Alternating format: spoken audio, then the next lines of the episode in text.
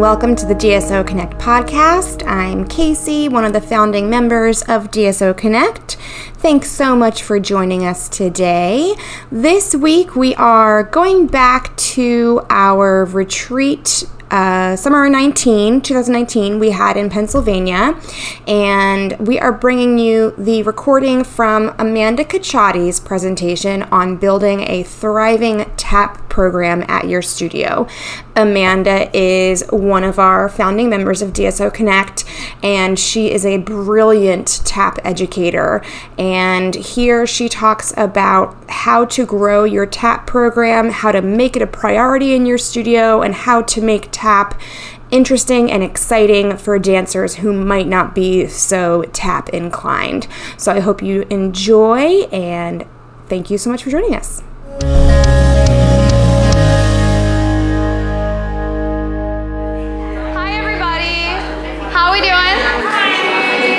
We like alive still?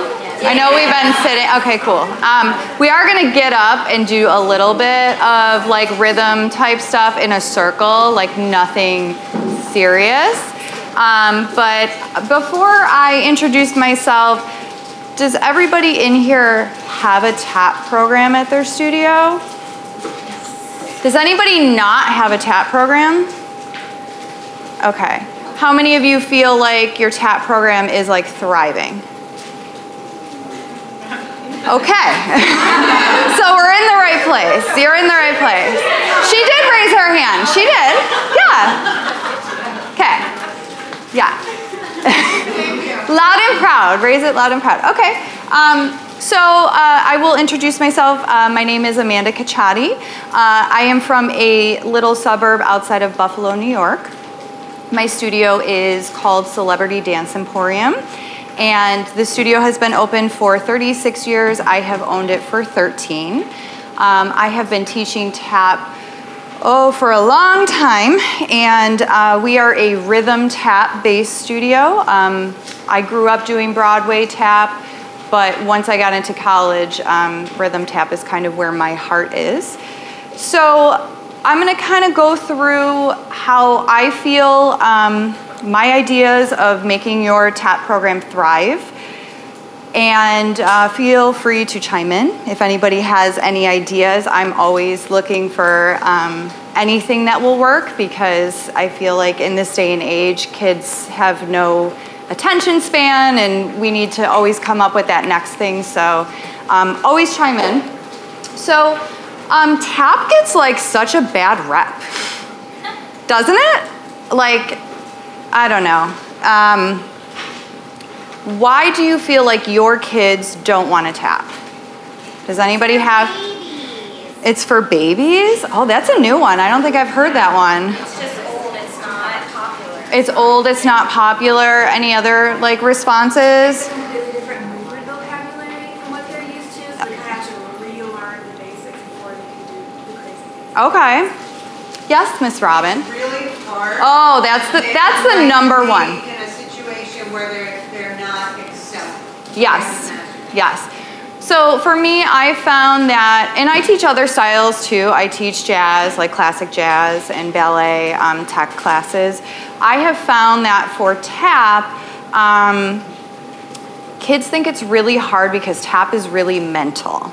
Um, it takes a lot of brain power to break down the steps. You're not necessarily moving your body to the extent that you would be moving your body um, in ballet or jazz.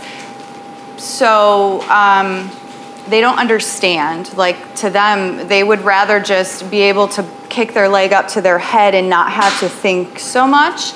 So I think it's our job as dance educators and as tap teachers to kind of make that interesting and try to present the material in a way that um, you want them to keep coming back. So tap is really big in my area, and I realize that some of you tap might not be like such a prominent thing. I know like jazz and contemporary has taken over the world, and um, we're fighting against that constantly, forever fighting against that. But tap has also become more mainstream. Um, it is making its appearance on TV, which is fantastic. Um, I know um, like Chloe and Maud are coming out with a new show that they're going to be touring in 2021, which is fantastic.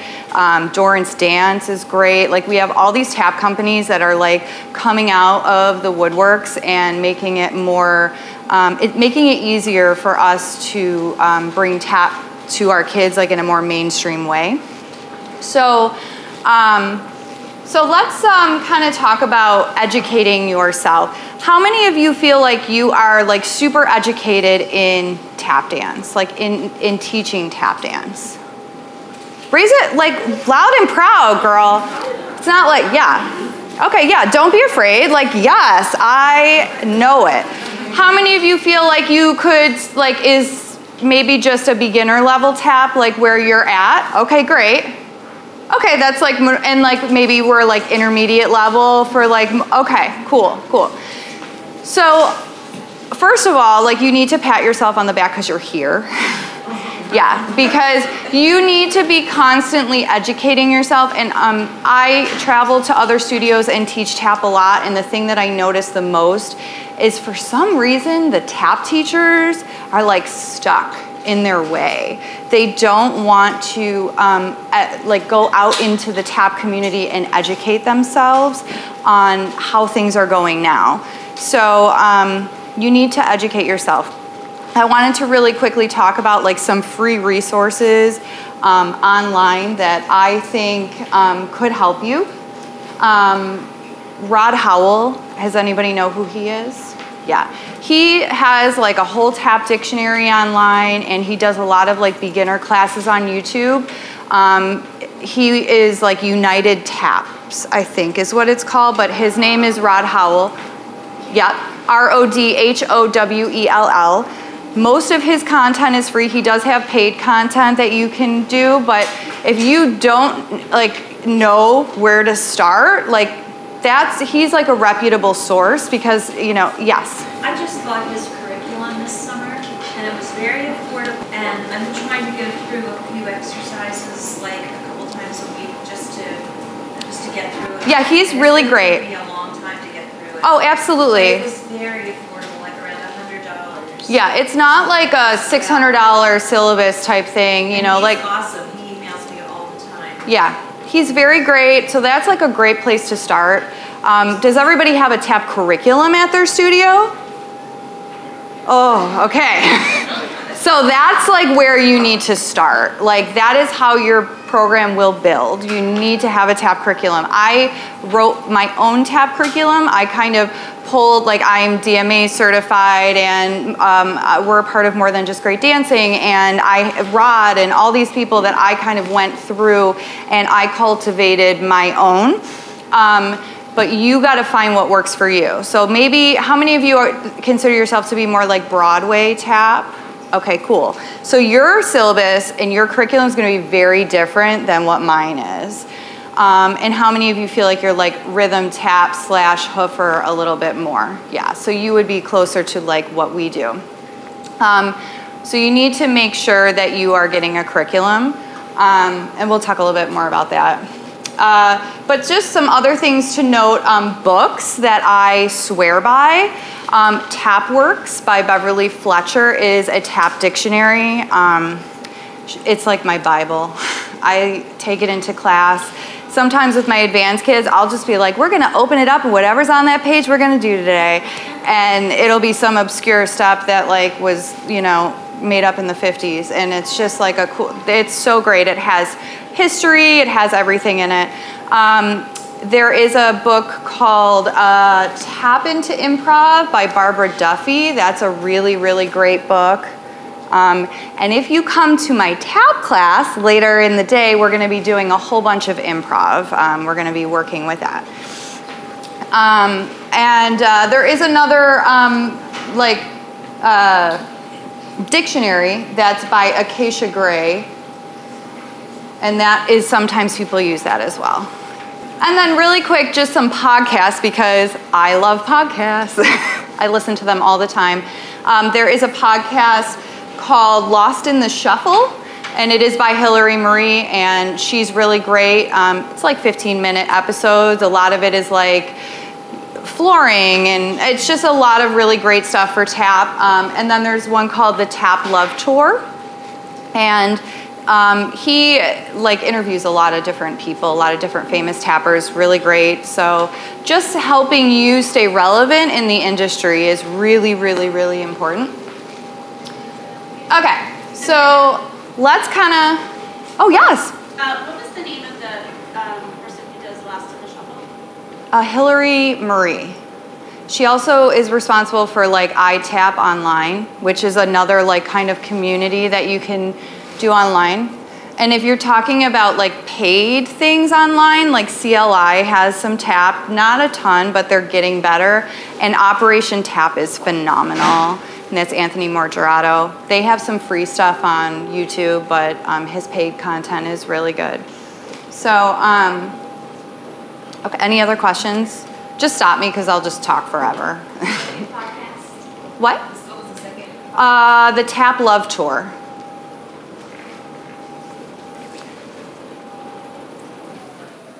So I'm kind of talking about costuming. I'm going to kind of break it down into like your overall program, and then we're going to talk about teaching in class a little bit. Um, so costuming.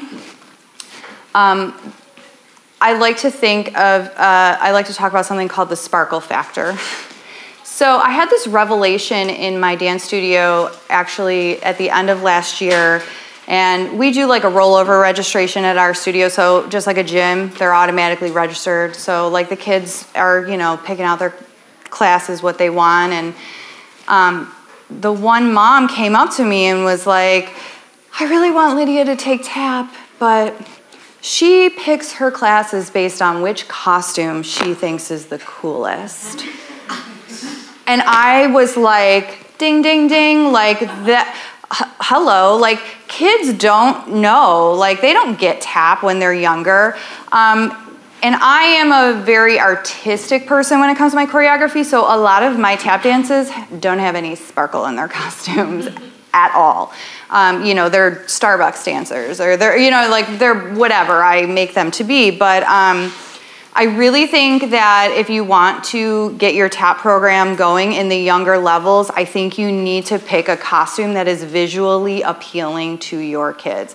And I know that sounds like such a silly thing, but it's so very, very true. The more sparkles, the skirt, whatever the accessories are going to get the kids to want to come into that class because when they're young, they don't really i think know if they love tap or not like they're just been doing it. So so while you're kind of cultivating that love you're giving them that extra cool costume and it's kind of helping you a little bit. Has anybody else had any like realization about that? Yeah, um, I tend to do like um, shows based around a ballet. mm-hmm So even the tap, jazz, hip hop, whatever will still be part of that theme. And I realized one year the kids had a creative costume, but it wasn't pretty. And I did not have good retention in that Yeah. class the next year. So I mean, I kind of think it goes it goes beyond tap too. Like just even as a teacher or studio like studio owner thing, um, it might be something to think about. Obviously, when you get to like your older levels, they understand art like artistry and and they think it's cool when you're giving them those those concepts. But when they're younger, they just want to look cool. Like they just want to be on stage and look amazing. So um, keep that in mind. And I, I really focused on that with my teachers this year. I was like, we are gonna pick like the sparkliest costumes of whatever you know we feel might we need to boost up retention wise. Um, and the energy that you bring into the class is like the most important. I know that this is such a elementary concept and casey was like bringing the energy at 9 a.m but that is how you need to be with your tappers. So if you're not a tapper that is totally fine because you can learn as you go. Like you know when you first started teaching did you have any idea what you were really doing No, you were like learning and te- okay, we're gonna do this today, and you're like, oh, that worked. Okay, let me write it down. Now I got something. You know, like you you kind of mold your way as you go. The same thing happens for tap, but you need to walk into that room so excited about tap, like so excited. I like lose it. If like, like oh my god we're doing time steps today like it's you know I you have to get excited about these things. And I think that's where it drops off a lot. I think people that aren't tappers or don't have like a natural passion for tap um, they don't convey that to their students and then there's they but then they see you in jazz and they see you like living your best life as your jazz jamming like down the floor and they're like yes. And it, but you have to have that same mentality when you're in tap class. You can't forget about that. Um, and they feed off of your energy. So that's really important. Um, music choices. So I do not like using any current music in any of my classes at all.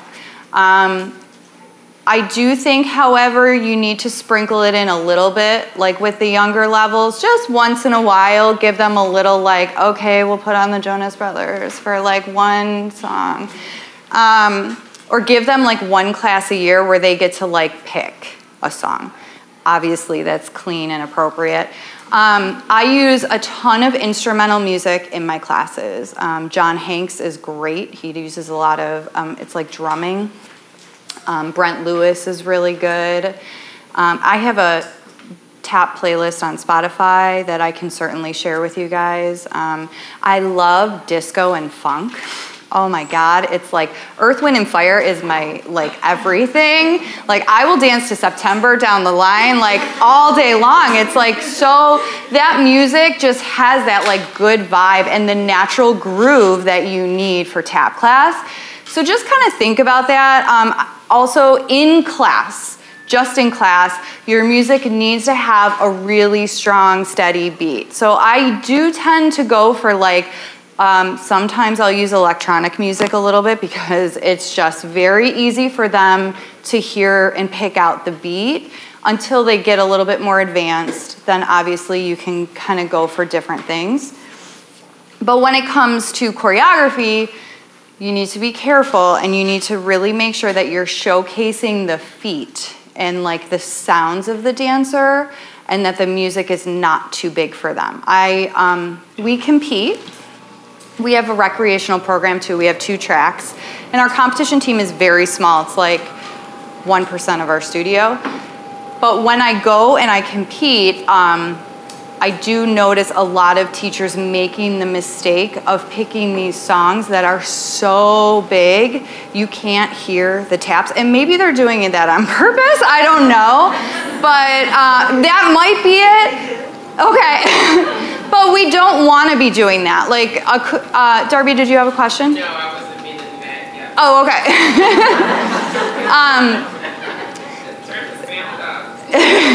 um, but you want the kit, you want the taps to be showcased. Like that is something that that is what tap is. Like tap is it's very. It's rich in history. Um, it's very much, I've kind of talked to Trish a little bit. I think tap and hip hop are like the only two styles of dance that really have like a community where, like, I wish there was a jazz community. I don't really think there is. I mean, yes, we have like teacher, but like, tap like there are people that are like busking and you know in uh, jam sessions and improving together and just feeding off of each other's energy and you need to bring that into your class and you also need to educate your kids on that the history of it all of that stuff. It's so so so important and it makes tap cooler because that's the whole purpose. We're making tap cool. Tap is cool. Tap is always cool. So I also love using a metronome in class. I use a metronome all the time, and I strongly suggest you get used to using a metronome. I use it when we improv. If I am cleaning choreography, I will find the BPM of the song and I will just put the metronome on and I will sit on the ground like this and stare at their feet, and we will go through eight count by eight count because it has to sound and look perfect for me. Um, so metronomes are wonderful. So definitely, I have you can get like a million free apps of metronomes. Does everybody use a metronome in class? Yay! Okay, yay, yes. And it doesn't just mean for tab. like you can use it for other things too, right? Because it's music.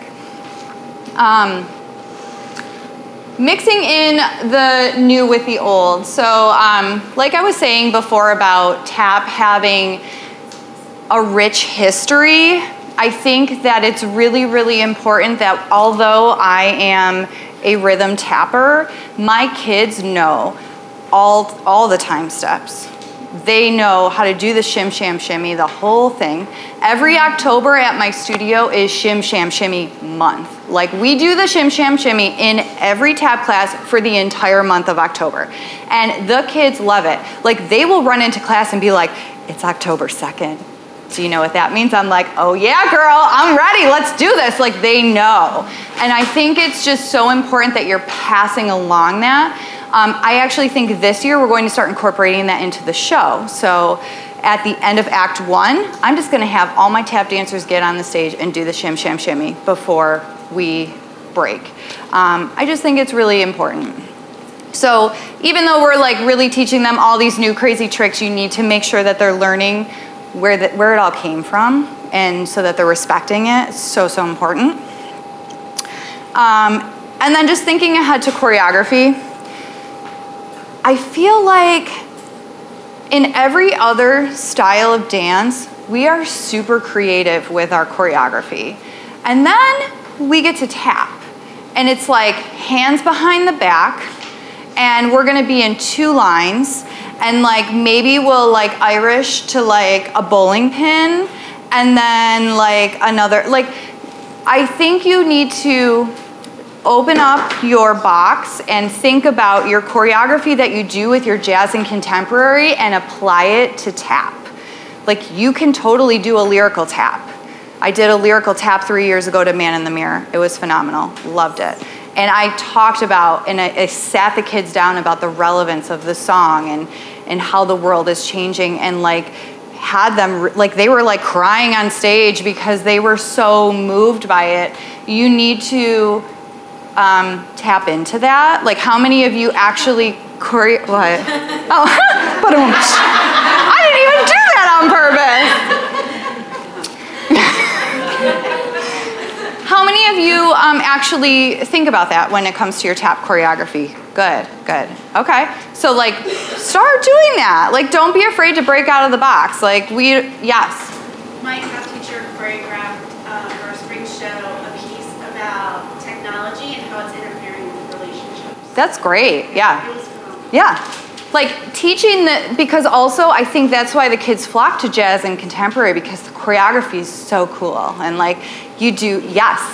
So, I'm sorry, I, um, so if you, I don't know tap at all. Yeah, that's great. if You, you can YouTube, I'm sure a lot of you can see this. Steven McRae, who's a dancer with the Royal Ballet, Mhm. is also a tapper, and he has, he choreographed, um, to Monteverdi Czardas, a solo. He's, it's extraordinary. I don't know if tap is great in it. It's fine to me. Okay. I'm just saying, like, in line with what you're saying, it's very artistic, it's beautiful, and there's extraordinary tap. Yes. Steven Yes. Thank you. I love that. Um, yes. I'll just say I noticed that about myself. My first couple years of tapping, I was stuck, and my kids were very like robots in formation. Mm-hmm. I was like, why am I not choreographing this like a jazz dance? Yes. And I started doing that, and they had so much more fun. They have more fun and then they think it like they get excited for what you're to do with your choreography where if you're just like, you know,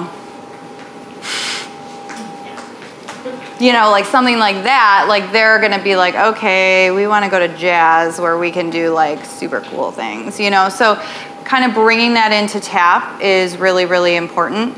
Um, I also feel like when it comes to choreography, um, try to steer away from the machine gun tapping where they're just like, for literally two minutes. Like, and you're just sitting in the seat, like, holy crap, they didn't even, like, did they breathe? Like, so I'm a big, um, like, advocate for space in tap. Like, don't be afraid to stop and let there be a silence for like two counts. Nobody is going to freak out. It's going to be amazing. It's refreshing. Yes. Do you use elements from other styles in your tap choreography? Not really. I'm not a fan of pirouettes in tap dance. Don't do it. Please. Um, and I know that like we get in that rut and people that where their kids aren't confident in tap or they're not strong in tap, they'll put those elements in the tap dance because that's what they're good at. So they're trying to like give their kids showcase their kids in the best light, but they're they're not really doing them a good service. You know what I mean? Like they, you can do so much better. I mean, there's like tap turns. you can do tap turns instead of pirouettes like that. But um, yeah, I think you need to to really think about the rhythms and um, it shouldn't just be like counting in 16th notes for the entire two minutes. Like you need to to let it ebb and flow a little bit and i think that's when the choreography gets really interesting and really cool and you can do so much more with it than if you're just like like here forever right? Um, formations again like do interesting things. Like you don't have to be in a line, you don't have to have your hands behind your back. Get used to your kids naturally using their arms when you're warming up. You need to be using natural arms though, because like you get in the habit of standing up there and you're like warming up, like, but no, like get into it. Use your arms, be natural. They will start to follow suit because tap is a whole body experience. It is not just from the waist down. And um, I feel like kids kind of forget that, and some teachers do too. So, like, really don't be afraid to um, incorporate that, not just in your routine, but in your warm up and your across the floor, because the more you're doing it, the more the kids are getting comfortable with it. And I mean, if they're taking other styles, they should have like a natural port de bras that, you know, it's not going to be god awful. Um, counter rhythms. I love counter rhythms. How many people are like afraid of counter rhythms? Anybody? Okay, that's cool. Yeah. So um, counter rhythms are like in jazz and contemporary choreography when you have like one per, one group doing something over here and then another group doing something completely different. That's counter rhythm in tap. So think about doing that in your choreography. Have one group do a holding pattern that's super easy, like you know, step, heel, heel, step, heel, heel. And then you can have somebody else in the next group like ba da da da da da ba da da, like totally opposite, but it works together. Um, but start with like the most basic. It could be like, like that's that's your baseline, and then you need to have somebody else like you could add anything to that. Any any tap step is going to work with that. But now you're making your choreography interesting. You're making your kids have to really think because now they're they're honing in on their ear um, their musical ear that i like to call. Um, but and it's interesting to watch like visually and auditory. Um, and then concepts uh, really thinking about creating a concept for your dance, not just like we're gonna dance to Boogie Woogie Bugle Boy and we're gonna put on a cute costume and that be that. Like give them like a, uh, something that they can hold on to. Like why are we doing this dance? Even if it's like the happiest dance in the world. Like why are we celebrating? Why are we so joyful? Like explain it to them.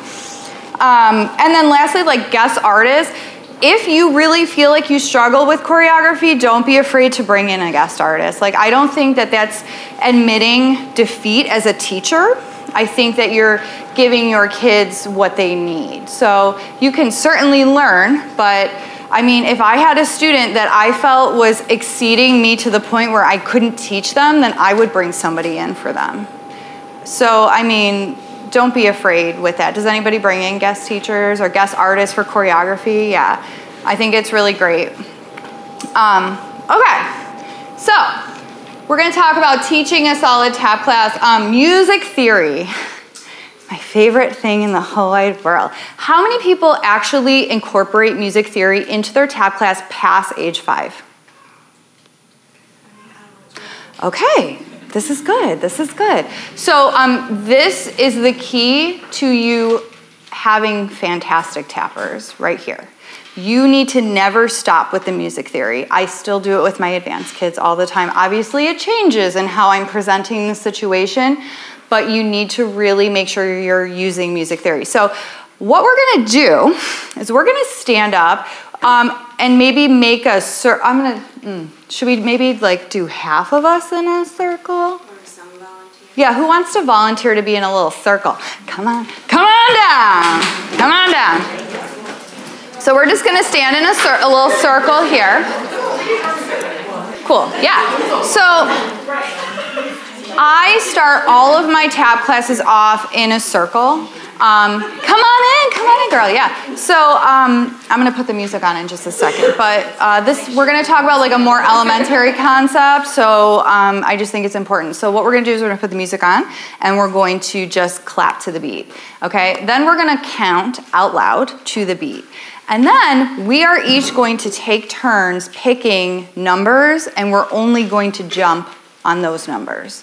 Okay? So we're already teaching the kids that they have to be counting and that what they're doing has to correlate with the count. Okay? So it's gonna be like super easy and we can have fun with it. Yeah? So we get to clap and count. Cool. All right. Can we hear this? Are we good? It's not like too quiet. Okay. So this is like a great, like basic, like super four, four, like yes. Okay. So we're gonna start and we're gonna clap to the beat. Ready? Here we go. And.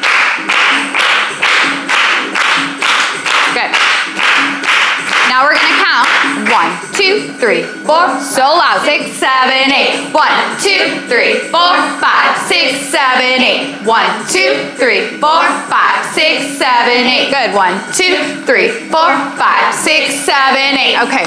So then I would go, okay, Casey, you get to pick two numbers. So one through eight, what two numbers would you like? Two and seven. Two and seven. Okay, so we're not going to count out loud. We're going to count in our head. And we're going to see if we can all jump on two and seven. Are you ready? Five, six, seven, eight. Ah!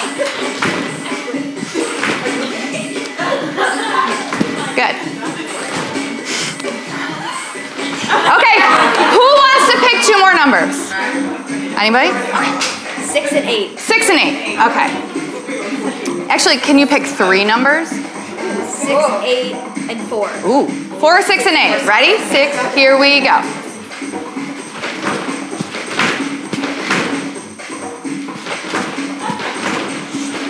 Yeah, so so this is like a super easy way, and you can, yeah, you can mix it up anyway. I start off every single class like this, and it's so easy, and you're gonna get the kid that like is just gonna jump totally opposite. But that's yeah, yes. So you guys can have a seat. Have a seat. That was great. Yes, yes. Thank you for volunteering. So you're gonna, and you can change, like maybe they don't jump, maybe they like, maybe they clap on those counts, or maybe they stomp or stamp, like you can change it. But it's also gonna tune you in very quickly to those kids that have no rhythm. and that you need, you know, you need to spend a little bit more time on. Like, okay, like they clearly do not know how to count music. Um, so I kind of start that out quite a bit. Um, I also think you need to be, I included like a rhythm tree in here. Um, I give this to all my kids, so please feel free to give your kids something like this. Do you all use this kind of terminology in class? Do you do you tell do they know do your kids know what a quarter note is? Do they know what an eighth note is? You that needs to happen. So I start with my 6-year-olds and we talk about what a quarter note is. A quarter note is just the beat. One, two, three, four, five. So maybe when they're 6 they just know what quarter note is. But I think it's really important because in the real tap community, like we're bringing real tap, bless you, into the studio. And in the real tap community, in like real tap world, they are counting in fours and they are like it's like music class. So if your kids aren't accustomed to this and they are like really digging tap and they go to a tap festival and they're like, what the heck are these people doing? I don't, I don't know what an, what's an eighth note? Like, I, I don't know. So I think it's important that you start to get on that board, like get on track with that. Um, uh, curriculum. So I know we kind of talked a little bit about who has a curriculum and who doesn't.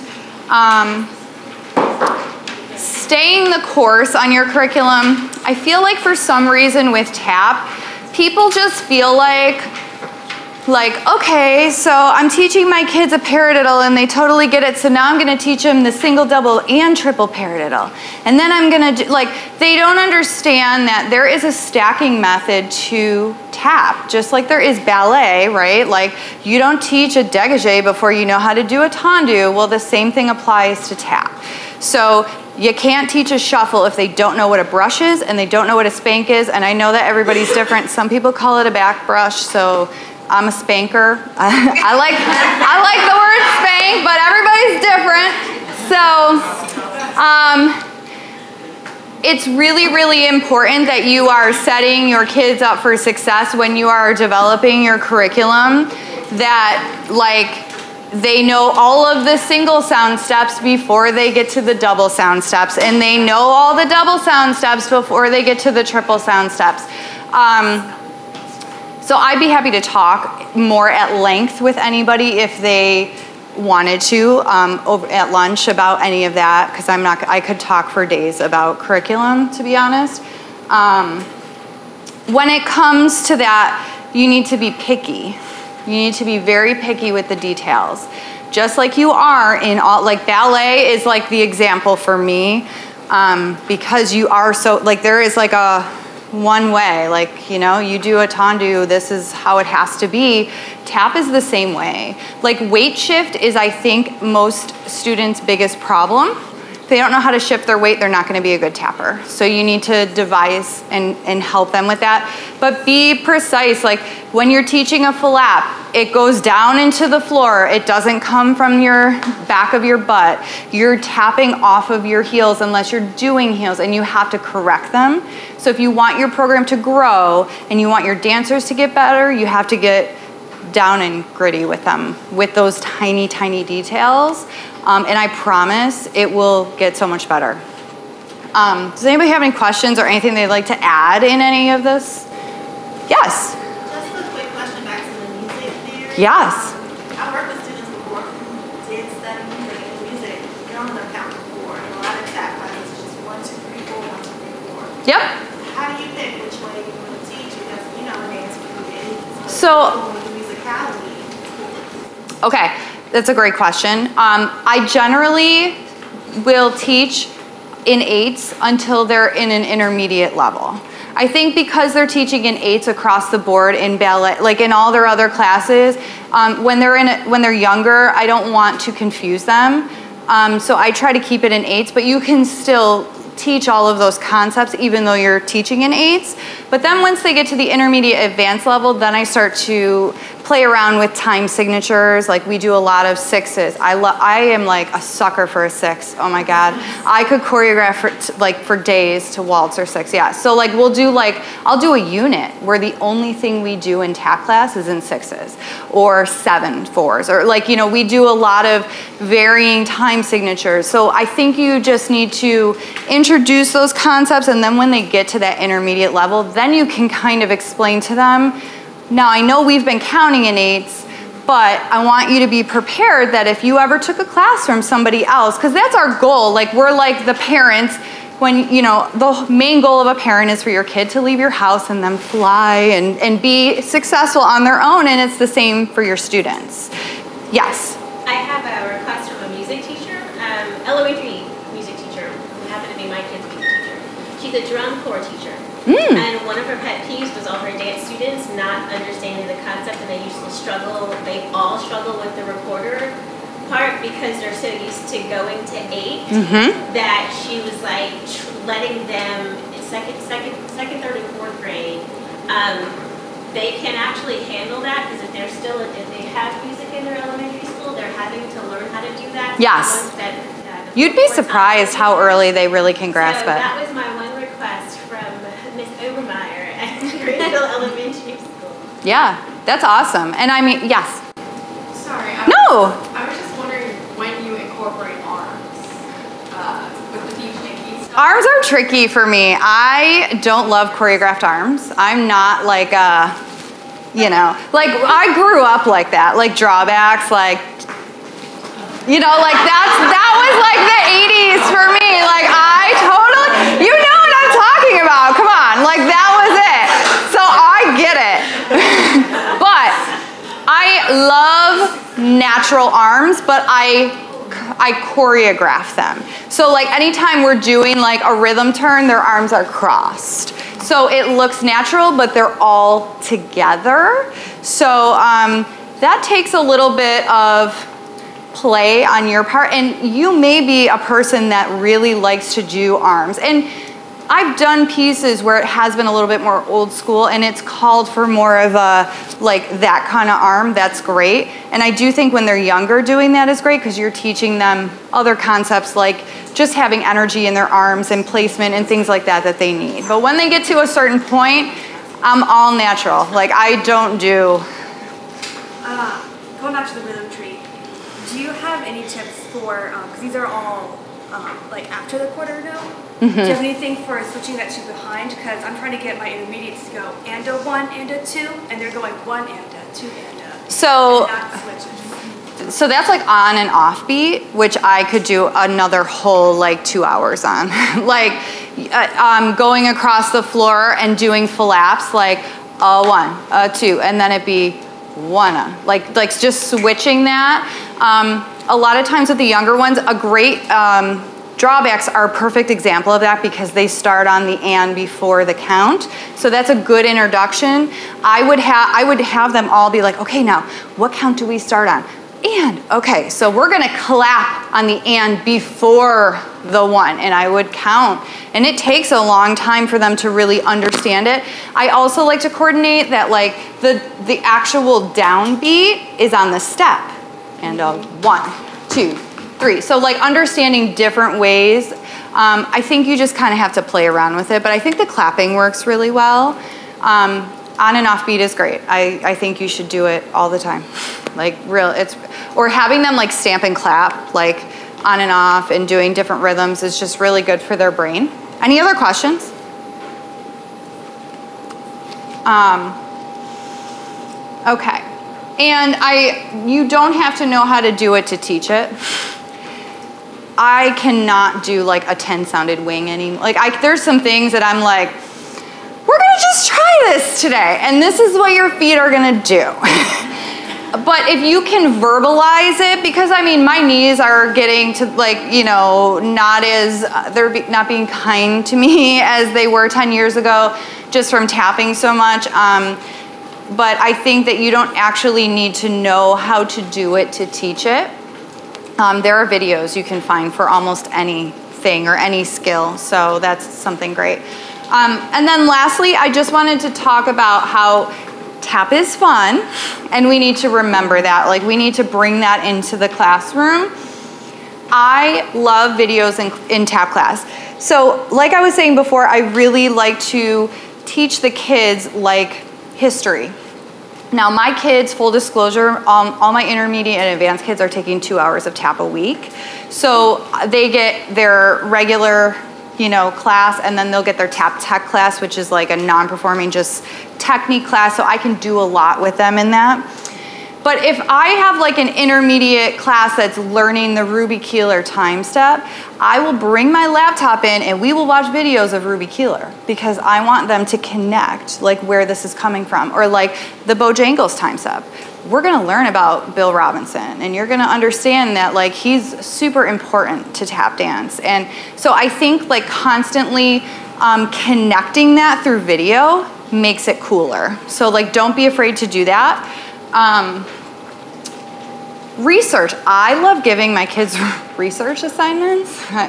Um, this past year, I actually had them pick out of a hat, and they all had like a different historical tapper and they had to do an entire book report on them and bring me a photograph and we hung it in our lobby and we they each like presented it to each other and it was like a whole thing but it was really important for them they had no idea who half of these people were. I think gene kelly was like the only one that they knew out of like 15 tappers. So it was really really good for them. So you don't have to do that per se but i think you can weave that in. It's really really important. Um, games. I also love games with the little ones. I have a game, the kids have coined it the star game, and it's like a rite of passage at my studio. And it's basically tap charades, and I even have little Ziploc baggies by level so I can like change it out. And they split into teams and they make up their team names, and then I put it in, and they come up and they pick out of it, they read it, they got to do the step for their team. If they do the step right, they get a point. If they guess it correctly, they get another point and they love it. Like my advanced kids are like, "Can we play Star Game? Can we play Star Game?"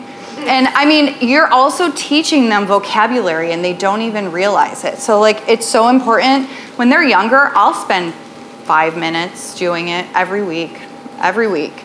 Um, I also have like a wheel, like a spinny wheel and for my older ones, I'll like split it into categories like riffs, cramp rolls, and time steps. Oh my. And like pullbacks and music theory and tap history. And they have to spin it. And I will have questions. And they'll come up and they'll be like, okay, here we go. Like they get super, I mean, who doesn't love spinning a wheel? Like seriously?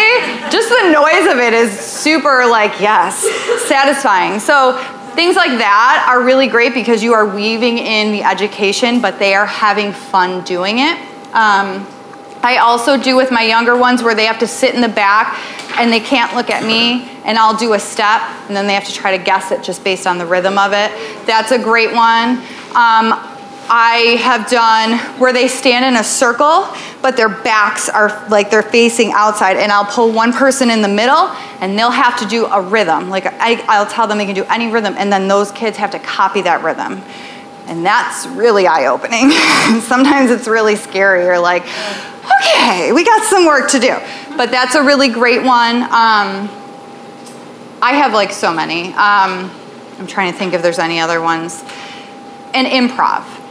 Uh, we will be doing so much improv later, and it's not scary. Like, don't be scared. I know, because that's what I get from everybody. improv, they're like, oh my God, I'm just gonna like go back here.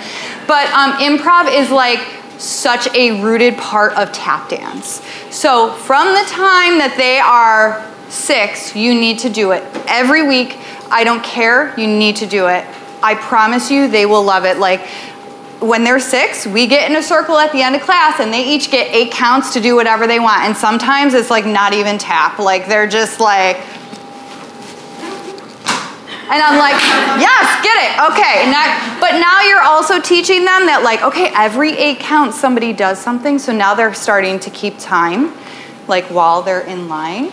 Um, as they get older, I start doing a lot more games with improv, but it's so, so, so, so important. So if you take one thing away today, please start improv in your class. Um, and then lastly, have a class ending kind of funny because like Aaron Pride was talking a little bit about that. We do a little thing where at the end of class I do a shave and haircut and then they do the two bits. Like that's like our little ending, like da da da. And like that, and I'm like, okay, great class. So like I think you need to have a um, some kind of ending, a way to close your class is like super super important. So I am like running out of time and I could talk for like 10 more hours. Okay, well, thank you guys. I hope this was helpful.